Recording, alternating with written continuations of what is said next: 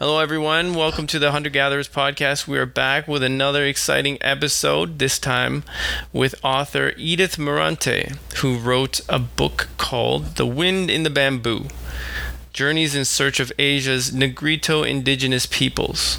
And uh, Negrito is in quotes. I did that with my fingers as I was saying it, but I had to explain it to you because this is an audio program. She joined us from her home in the wild and dangerous city of Portland, Oregon, and it was a really nice conversation. So I hope you enjoy it. First of all, thanks for for joining us here, Edith. And uh, thanks for having me on, Philippe and Tequin. Yeah, so I've read the book. Uh, it's been a few, couple years now. Uh, it's a lot of fun reading it. Uh, I know, obviously, also kind of sad uh, when it comes to these sort of things uh, about indigenous uh, situations. But uh, hasn't, so maybe uh, I know Tequin and I are both familiar with um, the some of the same people that you've that you've visited. So I don't know if you have any questions to start us off, Tequin. Maybe it'd be good yeah, yeah. Well, thanks for joining us, Edith. Uh, so I'm, I'm really quite fascinated about what motivated you to write this book about the, the Negrito and, and to look at all the, the, um, the different countries in Southeast Asia. Um, yeah, how did you first hear about them, and yeah, what uh, what gave you the idea to do the research and come up with the book? So um, the book is called "The Wind in the Bamboo," and the subtitle is "A Journey uh, in Search of Asia's quote Negrito Indigenous Peoples." And I used the word Negrito in quotes throughout. It's not really a great piece of terminology. It comes from Spanish for small dark people. Um, you know, there are ways that particular people indigenous to Asia have been defined, and these people have been defined by their skin color plus how tall they are and their type of hair over centuries. Um, it's not necessarily a pejorative term, but it, it also has that kind of diminutive quality to it. And um, and it's in Spanish, and it's not their language, and it's not their choice. Um, I had to use it because they themselves didn't have a term for all of themselves, and many of them at that time in the early 2000s didn't even know that other people like them existed in other places and other countries. Um, so nowadays, I kind of refer to them as um, Black Indigenous Asians um, if I had to go back, I might use a term like that. But again, there's you know, it's really up to them. And the book was written for the general public to tell them about these indigenous people, but it was also in a way written for them. Um, it has a 60 page bibliography. Uh, it's kind of like a bibliography with a travel book attached to it. And that's because I wanted them to have the resources in the future, you know, that they could use for writing their own history and their own stories.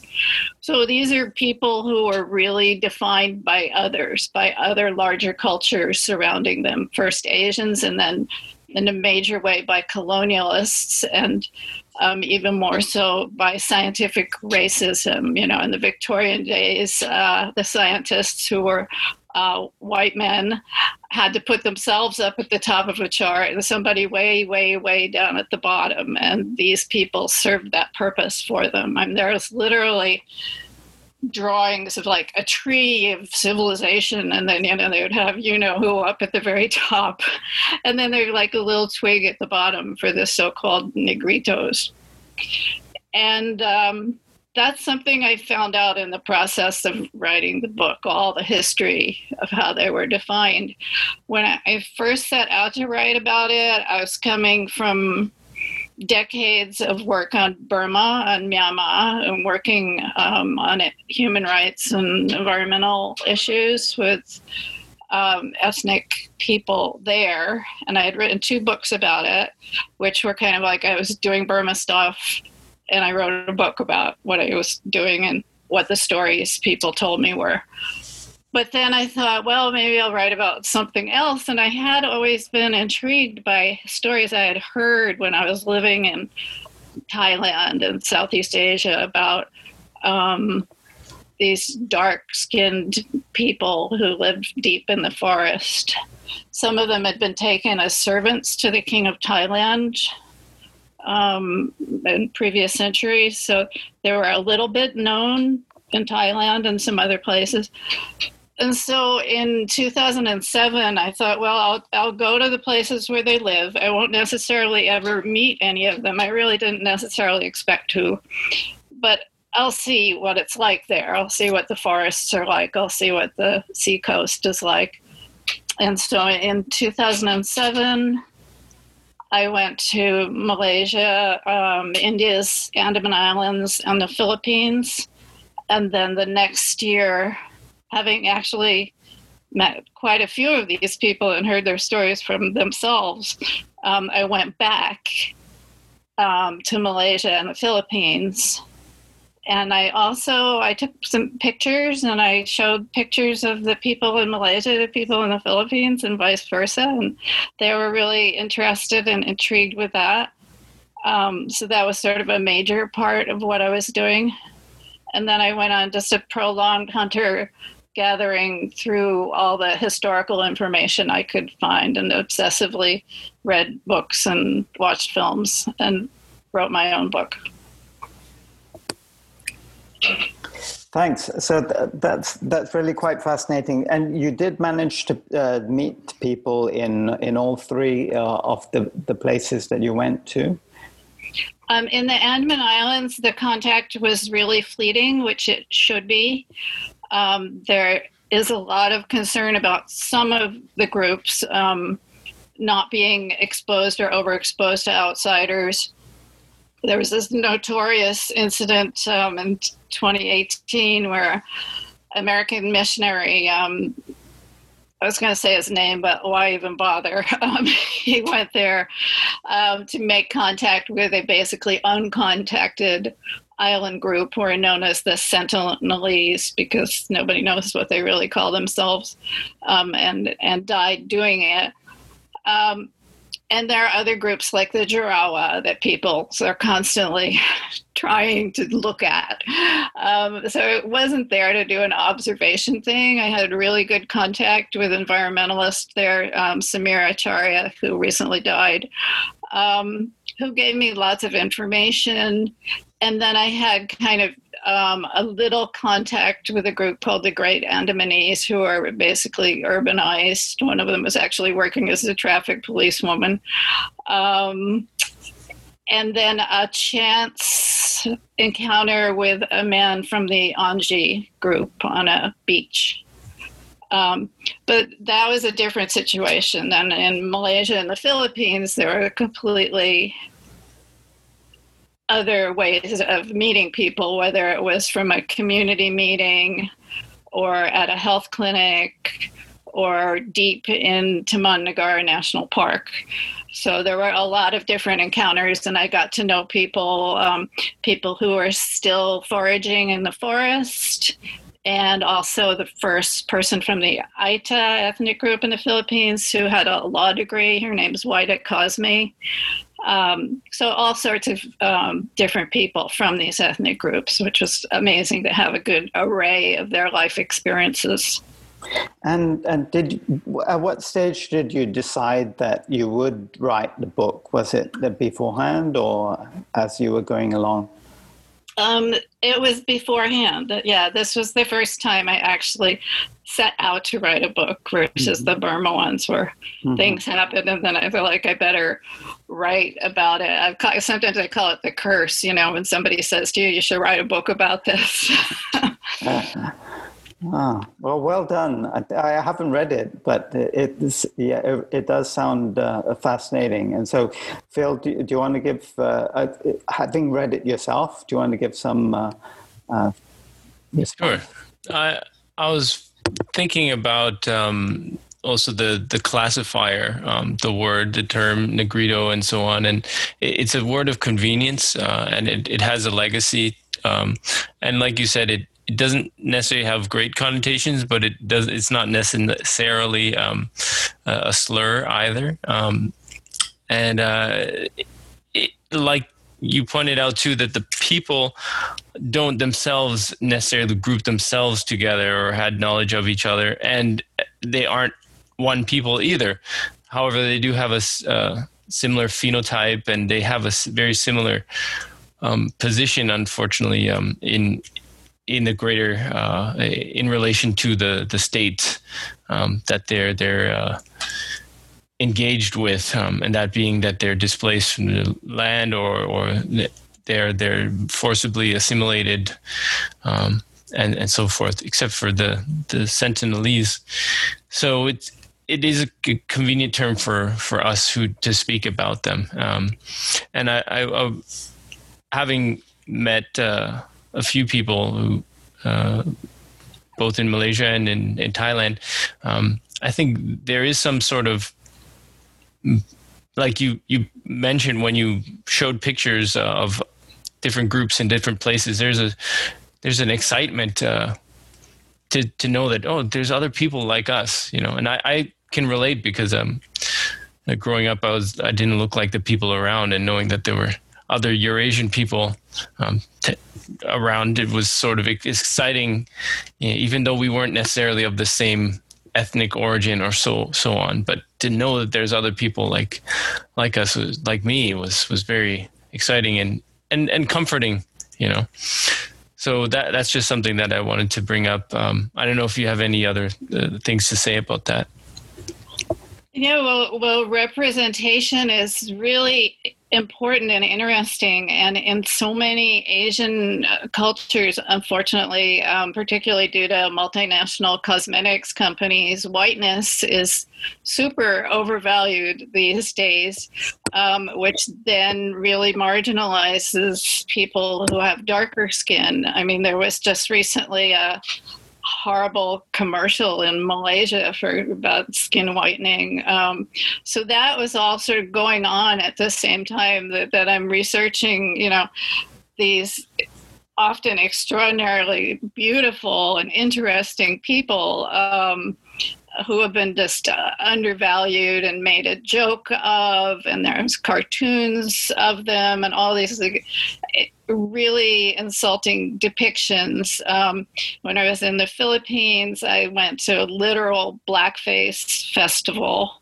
which you know is just beloved in the Philippines. You know, this yearly thing where people would get on black or brown makeup and grass skirts and um, act out those people handing over the island of um, Panay to the Malays, you know, to the the whiter uh, Southeast Asians, you know, with great elaborate musical numbers.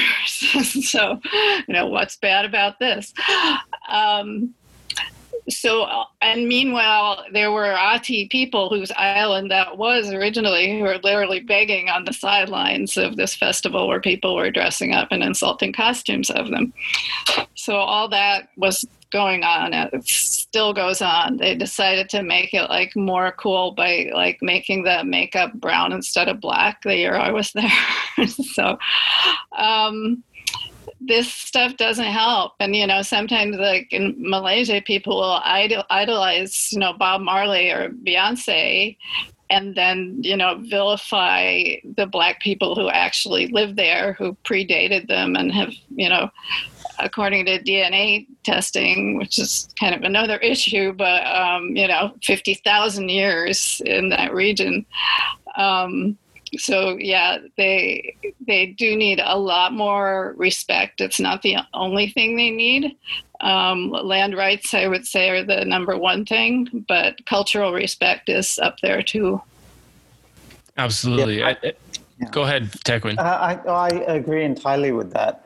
That uh, first on on the name thing is um, maybe Phil can confirm this, but I heard that that, that Thai have a name for them. Uh, they refer to them as uh, rambutan. You know, the fruit with yeah. the he- the hairy yeah. fruit, and and they really do object to that. Uh, did, have you heard that, Phil? Yeah, yeah. i haven't, but uh, they use the term sakai, which is a yeah. means slave uh, or some mm-hmm. slave connotation, which they don't like.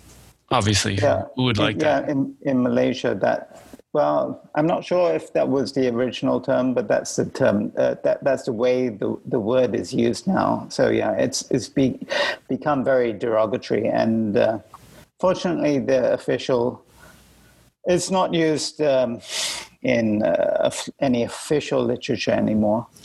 And I I think in in in Thailand, well, the yeah, they don't mind being referred to as uh, as Negrito, but they said, look, we are people, we're not the fruit. We don't want to be referred to as fruit, which I think is, is fair enough. And I, um, yeah, I, my feeling about the term Negrito is that in Malaysia, fortunately, we don't have to use it because we have an equivalent term, uh, the term Semang.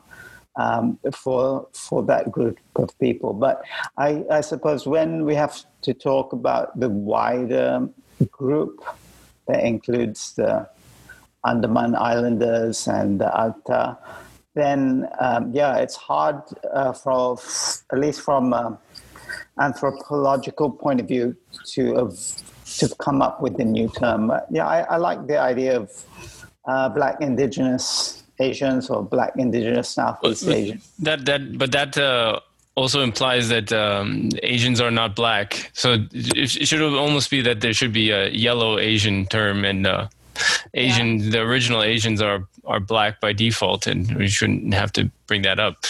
I, I, maybe the original Asians. Is, not only the original Asians, but the original Europeans too. Actually, yeah, yeah. Or totally looked like these people do. So yeah, and um, Semang is a little problematic too. Actually, that you know that has some slave slave trade roots. So yeah, well, I, I looked into the, the word semang, and it yeah, yeah it, it comes kind of via Malay, and so it has it's been uh, connected to slavery. You're right, in the sense that it was used by Malays, and the Malays were involved in the, in the slave trade.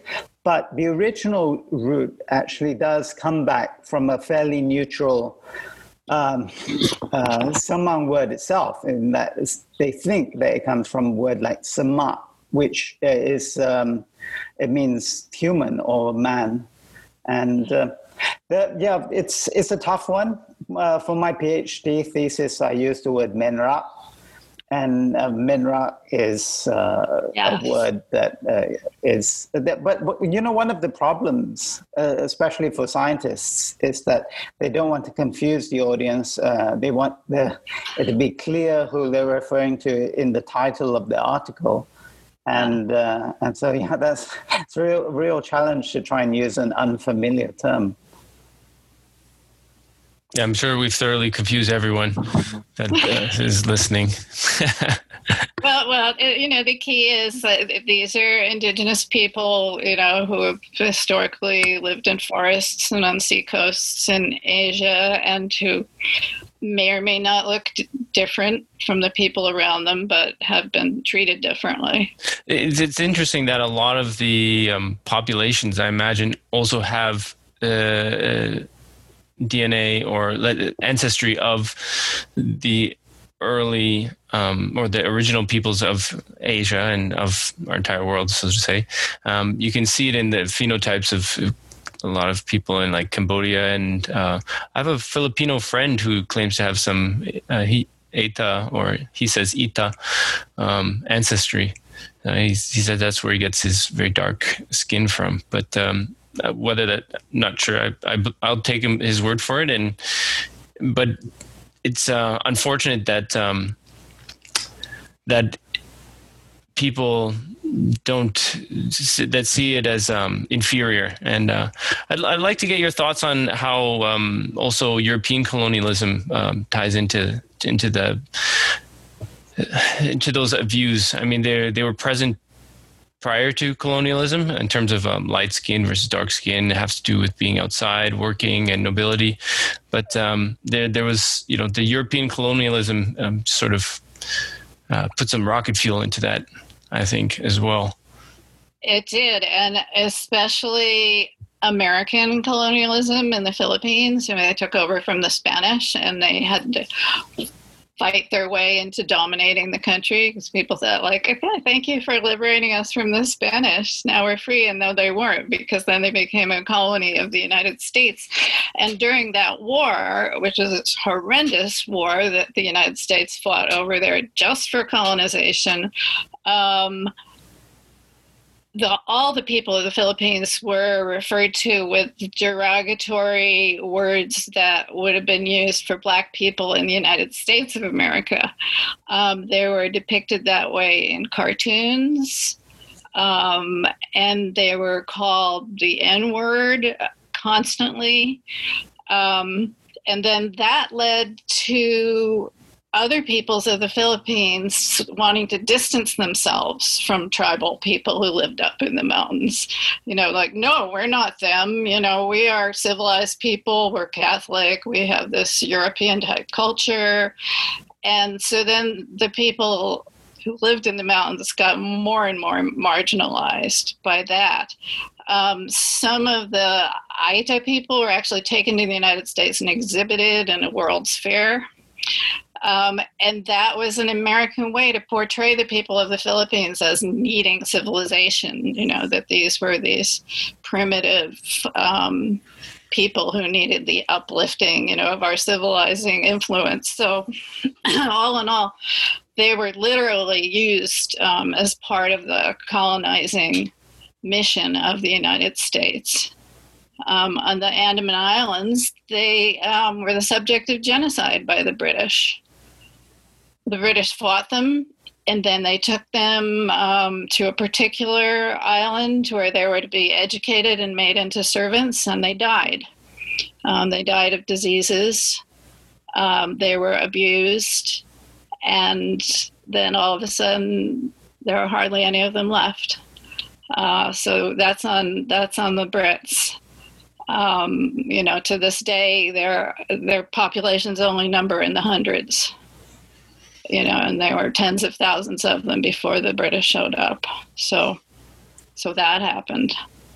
The um the pressure to the the, the shaming or the insults, even if you're not um, directly uh, economically tied. Uh, well, I guess everyone's sort of in, in, economically tied. I mean, through trade and so on. But the I notice, uh, and, and Tekun can um, confirm this too, is when you you go to let's say when we visit a, a, village and so on. And you know when they're out in the village they're wearing clothes and when they when they feel less um, eyes foreign eyes on them they sort of relax people relax and don't feel the when they get to know you too you know um, that you're not judging them um, for for not maybe wearing as many clothes as as uh, as uh, as we would in the society. And we, I mean, I I'm susceptible to this too. So the uh, the pressure of shame is unfortunate um, because it has such a strong impact and uh, on people's behavior. Yeah, there there was there's also been this, and it's very scientific, you know, um, impulse to use them as a subject, um, a subject to study, often to prove somebody's point about primitive humanity or you know how we used to be or something. So they go to these particular cultures they've been like so anthropologized there's so many books of studies about them um, you know to use them as an example and you know in some ways yeah it's interesting because it preserves cultural things about them so you can know you know their beliefs about um, fishing or something. But in other ways, they you know they're put so under the microscope that they're not really seen as contemporary humans. Um, so there would often, you know, even up into the 21st century, people would be like shooting around the fact that they were actually, you know, wearing headphones and, um, you know, t-shirts and, um, you know being part of the contemporary modern world and there was a point when i was in the philippines like around mount pinatubo and i was taking pictures of some kids and they're all like you know throwing signs with their hands um, you know like making little hand gesture stuff like people do or especially did a few years ago when they were in pictures for social media, you know. And I, I, was just thinking, like, oh, this is really annoying me. I should tell him to cut it out and, like, just, you know, post for a picture. And then I thought, no, you know, this is this is 2008, man. Mm-hmm. this is how they are. I'm not gonna, you know, censor around, you know, anything that's part of their part of the contemporary world because the opposite has been the, you know, the case for so long. You know that they're like just this preserved and you know Absolutely. amber people well, of the past, which is really harmful, basically. Because once somebody is of the past or a vanishing race, as the Victorians used to say, and people still do say, um, then then you know, well, they they sure don't they don't need their land anymore. They're vanishing. Absolutely, I, I think um, Tekun and I. Um, correct me if I'm wrong, but um, I mean it's we wouldn't be doing the podcast if we didn't agree on this. Is that um, the, they're they are very much contemporary people, and hunting and gathering um, has a place, uh, a very much place. It, it's as modern and contemporary as anything else. And if they, it, of course, they can use cell phones and whatever. That there's there's no nothing wrong with that either. Um, what I just meant to point out was that the uh, there's, there's, like the Islamic pressure. You know, oh, you're you're dirty. You know, you're you're um, you're not clothed, you're sinful. So, you know, you feel shame and people will wear, uh, they'll adjust to the, the, outside pressure just so they don't feel judged, you know, versus, you know, continuing uh, in the way that they best see fit for themselves. I mean, obviously they are because they don't want to, they're, they're, trying to mitigate the shame or the, uh, the judgment of the outsider. But yeah, yeah. and the, the Christian Christian hardcore is all over in the Philippines too. Mm-hmm. Yeah, that's another thing. Yeah, they're they're like, uh, you know, as, as, much as scientists are interested in the missionaries, are like super interested in these people. Yeah, which you know, they they bit back in the Sentinel Island incident anyway. That's uh brings up another point um, that I've been thinking about because I'd I'd had these thoughts about you know should I visit you know is that my am I being a disturbance? Am I being a tourist, um, obnoxious. And in a way, I am being a tourist. You know, I'm a visitor, I'm an outsider, I have curiosities. Um, but what I found uh, is that it, if if one is generally interested in people um, and and respectful that people you know, are glad that you're there to an extent you know they're they're glad to have you there especially if they they feel um, like they have something to say or are misunderstood and that doesn't just go for the the people in question but uh, people all around the world I wish some people would visit me and ask me some my thoughts. So, um, but uh, I've I've seen the horrible end of it, uh, the other side of it too, where um, uh, you know, they really are just a, uh, like a human zoo and people picking up babies and posing with them without really, you know, just sort of like assuming that it's okay. Uh, you know, handing out candies and so on. It, it, it's it's heartbreaking, you know, seeing that as well and, and yeah, um, Taman Negara, I said it, it was like every day was Halloween because those kids were getting so much candy off the tourists all the time. Um, I hope their parents were keeping some of it away from them, but yeah, it was like this, uh, you know, and there it was like a very particular part of the national park that was like on the tourist route, which so that kind of served a purpose because they could have a kind of an income, and then the rest of the people in the park could do what they were doing. Mm. Mm-hmm. Um, but yeah, they were like cra- this amazing array of tourists traipsing through that particular little bit of the park. Well, I think constantly. It's um, it speaks more about us than it does about them. Uh, us being the dominant culture, the the world destroying civilization that uh, we find ourselves in. Um, unfortunately, um, it, it, says so much about uh, where we're at that we we do um, long and and are so interested in in other ways of living on the planet, especially with nature, but we can't appreciate it and actually look to them for um, insight and also uh, give them respect where they can be uh, uh, part of and live the way that they choose to in the lands that they've always lived lived in. You know, whether they want to make a palm oil plantation, or if they want to um, uh, go on blowpipe hunting.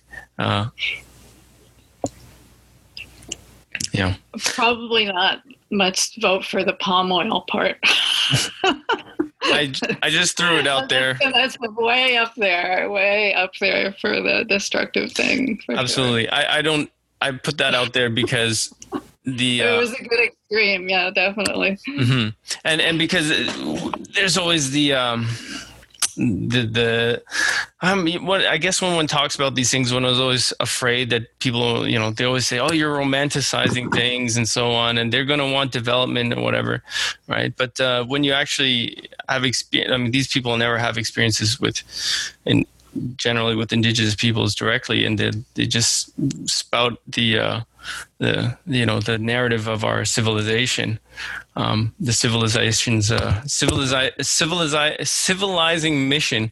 Um, but uh, when when one does meet, you know, I've I had. Know, you know the answers from reading the books, uh, the anthropological books, and so on. And when you go, when I've met some, when I've met the Mayam, for instance, uh, Tequin, a friend of ours, you know, I asked him, you know, what what would you like? You know, like like the people to con- know these, continue knowing these skills. You know, like to continue to be able to hunt and, and so on. It's you know, I, in in um, in Thailand, I asked one of the the men, you know, what what food tastes better? You know, the food that these tourists give you, or the food in the forest? He said, the food in the forest is way better. You know, I mean, pretty obvious, but um, I just wanted to hear it. You know. Yeah, the the Agtas in the Philippines and the Jarawas and the Andaman Island, they want to like they want the forest and they want a cell phone. I mean, that's pretty good, you know. They want they want a little bit of this other stuff and then they want what they do, you know, and um they want to make their own yeah, their own combination um of things. Tequin, do you have any uh I thought maybe we we start talking. We could talk about um, some of the other things that you're involved in, Edith. And but uh, if Tequin, if you have any other other questions regarding the uh, uh, the original um, Asian humans. I think we've we've covered that nicely. I'd be really fascinated to hear more about the Andaman Islands and uh, also uh, the Moken. So yeah, actually, Edith, you mentioned that something was happening in the Andaman Islands. Um, maybe you could bring that up. Yeah. I'm not familiar with it. Um, so, uh, and and not everybody is, even though it was, you know, when that missionary incident happened, all of a sudden in 2018, everybody was looking for it on the map. Um, so th- this is this group of islands that belong to India. Um, they're actually directly below Myanmar or Burma. Um, and so there's the Andaman Islands, and then south of that, there's the Nicobar Islands. And um, we're maybe just talking about, sorry, the, the, recent news. You said there was uh, recent news. Yeah, so on these islands, um, there's a variety of people. There's still a few hundred of these original inhabitants hanging on there on various islands. And then there are lots and lots of settlers from India. Um, it was a penal colony in the British days. And so there are some people remnant from that. And then many people who have come from all over India in more recent years.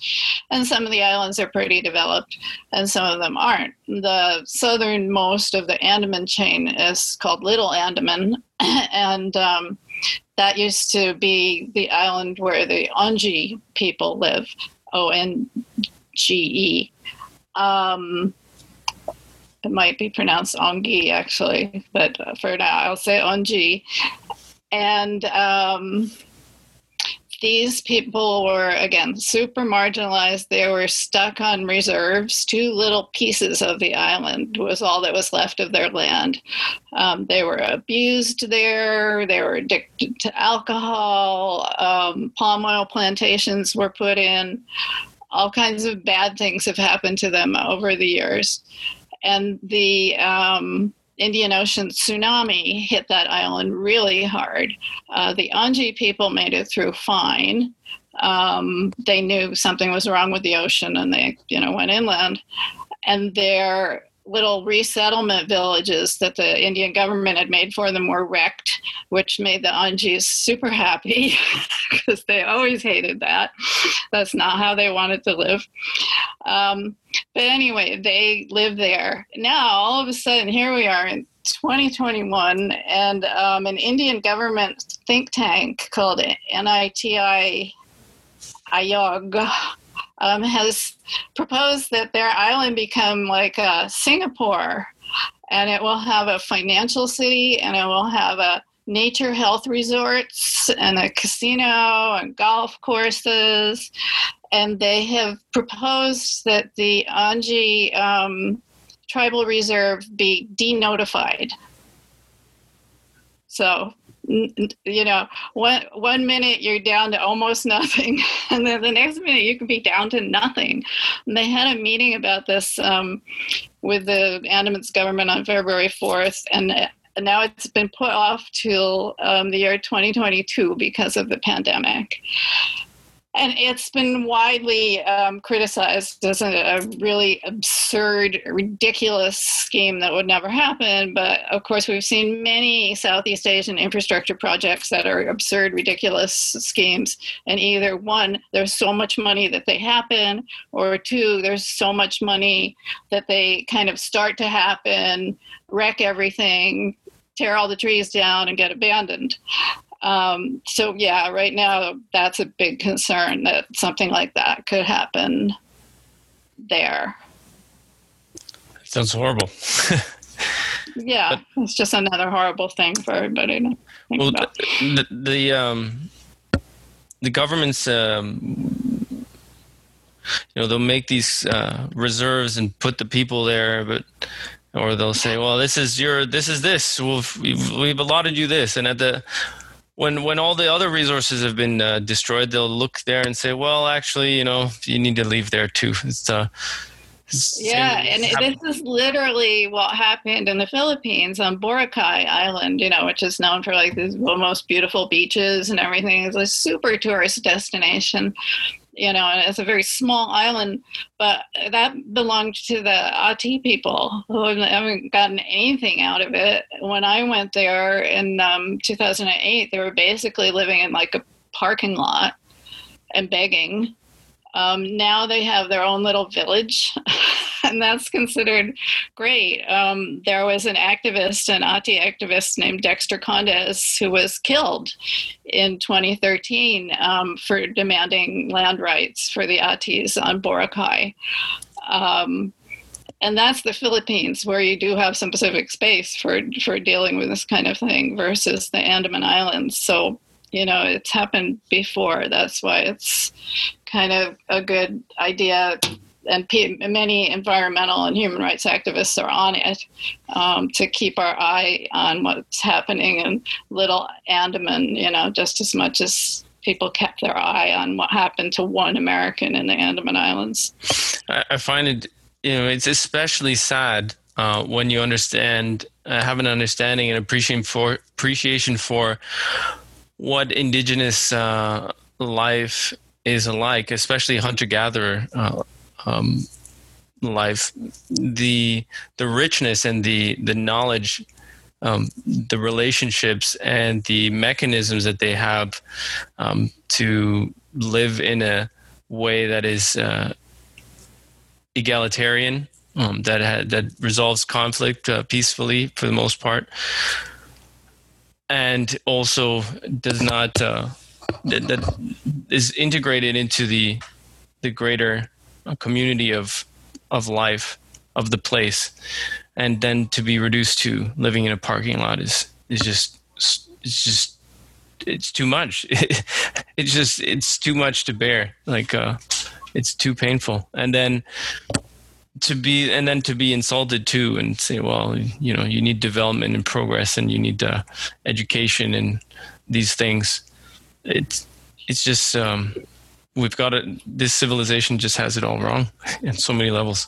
Yeah, and not not only living in the parking lot, but still maintaining all those values that you described. Basically, you know, and being gender egalitarian as the the chief of the parking lot people, you know, was a woman who was the head person, um, which is this is kind of thing. It was very common throughout all those cultures, you know, you know, and then at the same time they were, yeah, they were being derided as beggars, and the begging thing, it was like it was a form of going out in your environment and seeing what you could get, you know. They like just thought, well, you know, we're in a city now. So, you know, what are some of the things you can do? Well, you can hang out on the sidewalk with your kids and people give you stuff. You know, it was this totally practical decisions people were making, you know, out of their own culture. So, yeah. Tequin, any um, questions or thoughts? Yeah, that's really shocking about the Andaman. Hopefully, uh, this is first time I've heard about it. Hopefully, the news can get out, and so there'll be even greater uproar to to cause the Indian government to reconsider. It would be yeah, really appalling. Yeah, they, there are some very good a- advocates and activists in the Andaman Islands and uh, about the Andaman Islands. So they do have a, a good support network. Just to draw some parallels. The same thing happens in in the Americas when uh, you know there's when the price of oil went so high that fracking became you know a, a reasonable option. So then let's pump all these chemicals into the ground and destroy everything and run this through a pipeline that goes right through the reserves that we've uh, you know we said that this is your this is yours and uh, we'll layer you know we won't interfere in, in what happens here and then oh, you know what? move over pipeline. It's uh, yeah. I, I as um as much as I as I hope for um things to to for good outcomes. It uh, unfortunately it, history is or even recent events uh, show us that uh, the the state just doesn't stop. It the civilization won't end uh, as long as it's on operating on the narrative um, that it is the same narrative that holds these people as inferior. It uh, it just will continue. Yeah, it, uh, it, it will end the hard way. Yeah, yeah, yeah. And uh, one thing I'd like to bring up too is um, you you mentioned the the Aita or the I forget which people you mentioned, but the ones in Boracay, the you know they they they're they're continuing um, practices of egalitarianism and and I remember reading in uh, I believe I'm not sure exactly where I read it, but uh, when when one of the um, Batek men, I believe it was Batek, asked why they didn't fire um, bl- poison blow darts at the uh, you know pursuing slave raiders uh, who had you know killed uh, their people and taking their taking them off into slavery. Why didn't you you know defend yourselves. Why didn't you kill when you shoot back? And they said, well, we didn't want to hurt them. You know.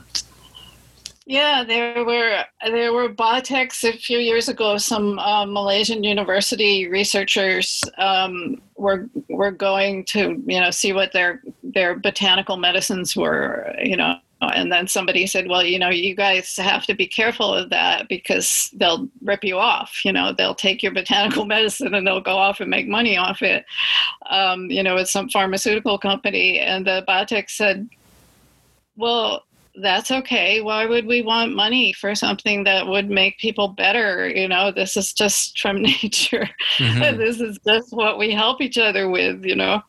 So yeah there's uh, a, a pretty uh, cool um, worldview often often in play there. So maybe know, can... what's what's money for? exactly. Yeah, it, it's unfortunate. And that... at the same time, they would be taken advantage of completely because mm-hmm. yeah. I, I think they they must look at us like we're completely just there's there's something complete there's just something missing you know there's there's more than a few screws loose if you could do the things that uh, they see people from our c- civilization doing. You know, just cutting down uh, swaths of forest or you know killing um, domestic animals. Like it, it, another, uh, I went with um, a friend of mine who's also a journalist. From Satun in Thailand, and we visited some people that he knew, and he made a small documentary about them. Um, some Mani people, and he asked, you know, this is where I saw the the tourists being brought in by a local kayaking um, tour operator, and uh, they were giving them chicken and chips and uh, sweets and things like that and cakes. And after they left, uh, you know, we are sitting there and my friend asked him, "Well, why don't you raise chickens? You know, why why why do you why don't you do that? You know?" And uh, the man said, "Well, we couldn't kill the chicken if we raised it." You know? So. Yeah. of course, of course not. and yeah, right yeah yeah it's totally it's totally a pet in your family yeah. Mm-hmm. yeah that yeah there's so many stories of these people being given yeah, domestic animals for for the betterment of their life and they, they just um, wander around but yeah they, they, they didn't want to kill them. Well there's so many tangents we could go on um, talking about this. I, I love the I love this subject, uh, especially. We can continue, or but I also wanted to ask about um, what's going on in Myanmar. Specifically, you mentioned the Moken uh, people um, were somehow yes. involved in the protests as well. Yeah. So, uh, of course, and um, February 2021, I'm, I'm, now I'm back to 24/7 uh, Myanmar Burma um, obsession, and uh, you know, there's been this massive protest against the coup with the military in Burma all over the country. And basically, uh, the general who took over has a history of doing terrible things like the genocide of the Rohingya people. And he has a history of spinning it one way or another to get away with it. And um, at a point in this, my concern was that that guy was going to spin his military coup as being like from the people, the real people, you know, versus these protesters in the cities, you know, because you you've seen, um, you know, very urban kids with funny signs and you know prom dresses and costumes and stuff you know parading around in the big cities. Um, but the real you know the real people of your country are with the military. Well that has been that's totally thrown out the window because there's farmers and you know farmer hats with farming equipment marching you know there's fishermen on their boats with signs against the coup all over the country, and it's um, there have been protests in the most remote mountain areas and um, Chin State, where it's just the mo- most recent part of the country that I've been in in 2016, way up in the mountains. And then the other night, I saw um, somebody posted on Twitter um, a picture from it's called Lampi Marine Park. Um, well, that's kind of, we could also get on the topic of Indigenous people and parks because they're often in or around parks, but they never seem to get to actually run the parks. Oh, it's terrible. But there they are. So the the the, the Moken um, sea nomadic people are there and they, there are some of them they're pictured in a photograph supporting the anti-coup pro-democracy movement. So they're on it too. Um, and it was nice to see them. Um, they've been kind of commodified for tourism. Um, they're also marginalized by japanese pearl farming in that area um, there's about 3,000 of them in um, Myanmar and Burma. They speak kind of Malay related language. Um, and um, they're people that I've sort of paid a lot of attention to over the years. Um, so, anyway, so there they were while I was looking at all this Burma stuff, and there were the Moken people on their beach which is really, of course, their beach. They say, whose beach? Their beach. Oh, that's really fascinating. So I've got a question about that. I know the Rohingya were not uh, recognized as one of the official ethnic groups in uh, Myanmar. Uh, is it the same for the Moken? Um, uh, the, yeah, they call them the Salon in um, in Burmese Myanmar. Um, they are recognized, you know, in this kind of trivial, marginalized way. You know, they have like films about them, and they're part of. They're not considered illegal aliens like the um, Rohingyas have been made into, even though they've got centuries and centuries of residence in the same place in Myanmar. Um, so somewhat different status, but uh, they're really precarious. There's very few of them, yeah, and um, it's been really difficult for them. They used to obviously uh, have a much greater range as well. Um, the government yeah. of Thailand settling some of them, and then Myanmar yeah. not wanting them to cross borders, and so on, and the, the usual state uh, procedures. But uh, yeah. are they are they? Uh, uh, I imagine they're also a, egalitarian um, peoples. Uh, as far as I know, yes, and um, you know, and really would spend most of their lives on a on a boat, one way or the other. Um, I've never met any. I've been that I know of anyway. Uh, I've been in the Andaman Sea with other ethnic groups, the Mons, in some of that region where some of their little camps on islands might be. So I can kind of visualize the place where they live. Um, now there's of these scuba diving tours that could go around there. And then right around when that was starting up, some of them got settled onto a particular island by the government, which was very problematic. Um, so yeah, there I would say there's their security is still not very good. It's um imagining just what life must have how beautiful life must have been for for them and and to some extent still is just the the geography in the uh, Andaman Sea is just so beautiful and uh, you know um, in America uh, and and Western thought we Western philosophy. You know, the idea of individual freedom and freedom is so highly um, uh, touted. And uh, these are the most free people that are. This is the most free that people live. You know, in in either hunter gatherer society or or um, I guess the uh, the sea people are also uh, could be classified as a hunter gatherer type of people, um, just on the ocean, and it's it's a it's a shame that um, unfortunately what ha- was happened to them. Yeah.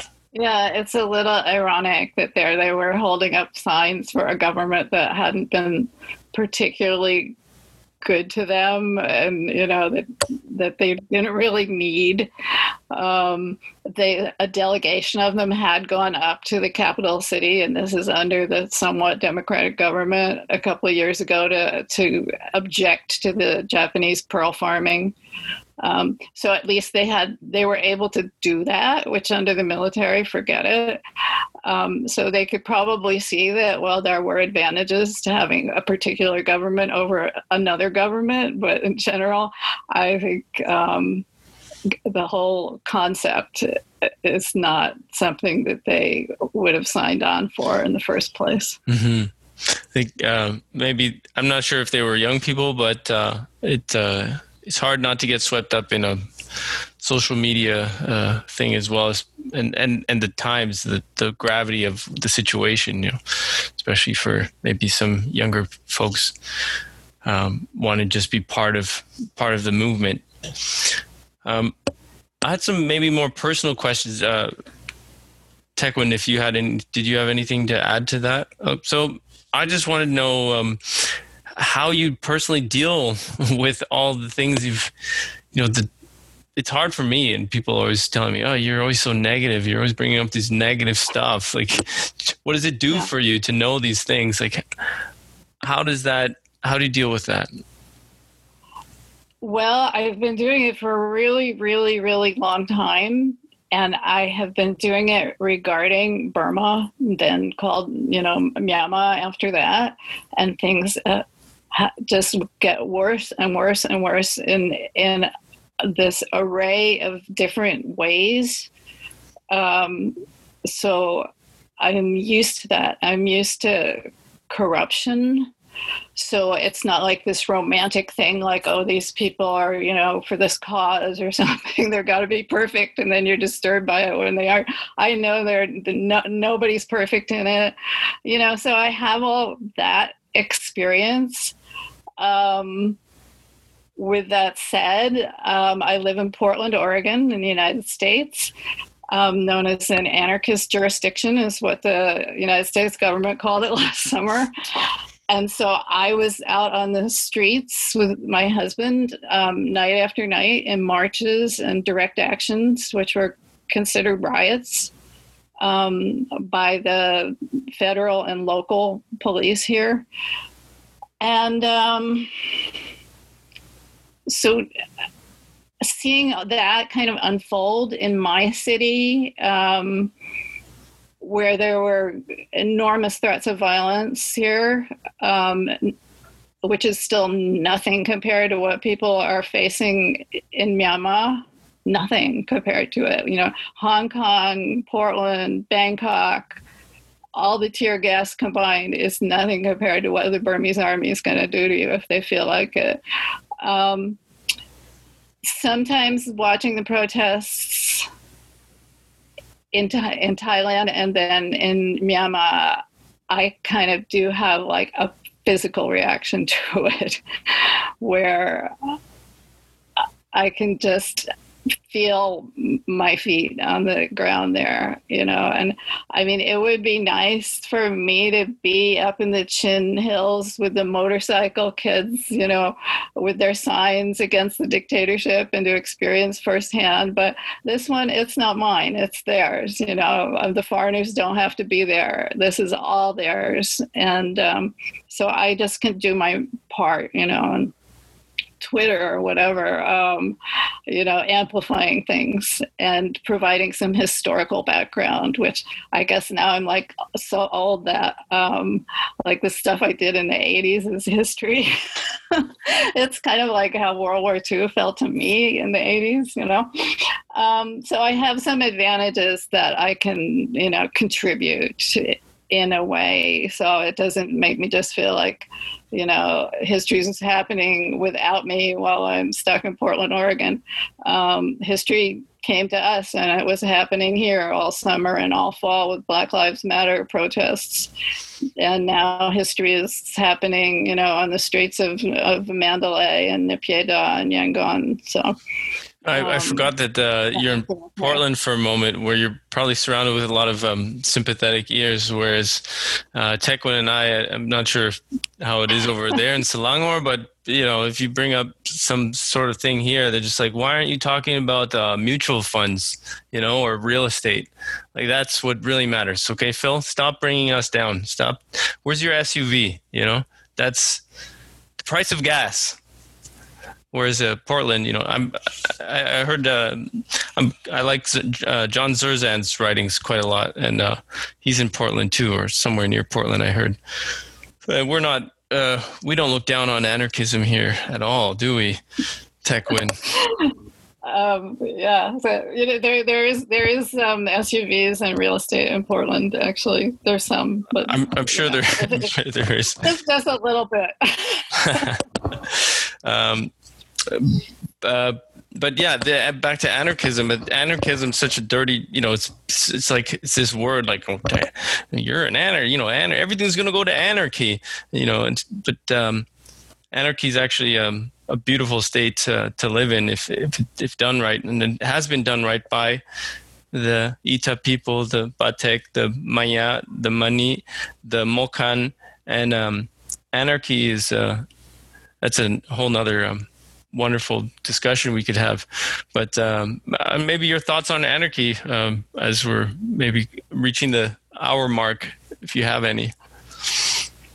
Um, that that's almost too ideological for me, but um, okay. you should have you should have you should have Jim Scott on. Um, All right. Totally, he, he could talk about that topic. He's got a terrific book called Three Cheers for Anarchy. Um, Jim Scott, you know, was if it? I, if I ever like had a, a, gun to my head and I had to choose an ideology, it would be the A word. Okay. All right. Well, I mean, uh, I don't know if the um, actual people who live in anarchy uh, have a word for it. You know, they they they just live. You know. Yeah but for us. the forest. Yeah. Yeah and yeah. we we need uh we need terms like negrito and anarchy to you know for our for our discussions here and for convenience. But um yeah as we reached uh, an hour i don't know if there's any things that still on your mind that you'd like to share or tech when you have any questions so Oh, it's really nice. We had a, a very wide ranging discussion.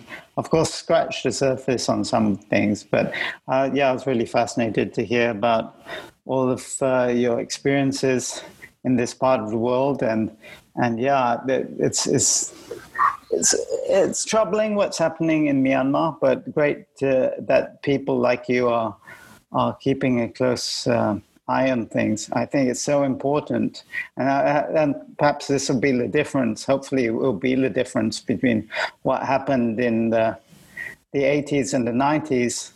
Is that now there's uh, with the internet there's even uh, greater scrutiny, and hopefully the generals won't be able to get away with what they got away with last time. Yeah, I think this is this is a turning point um, for sure in Myanmar, and then um, in general, you know, I'm absolutely not an academic. Um, I'm an artist and a writer, and uh, some academic when my the wind in the bamboo came out said you know well, what's the argument of your book? And i didn't know books had to have an argument but i guess that's an academic thing and i'm not a big arguer. But right off the top of my head i said indigenous people need land rights.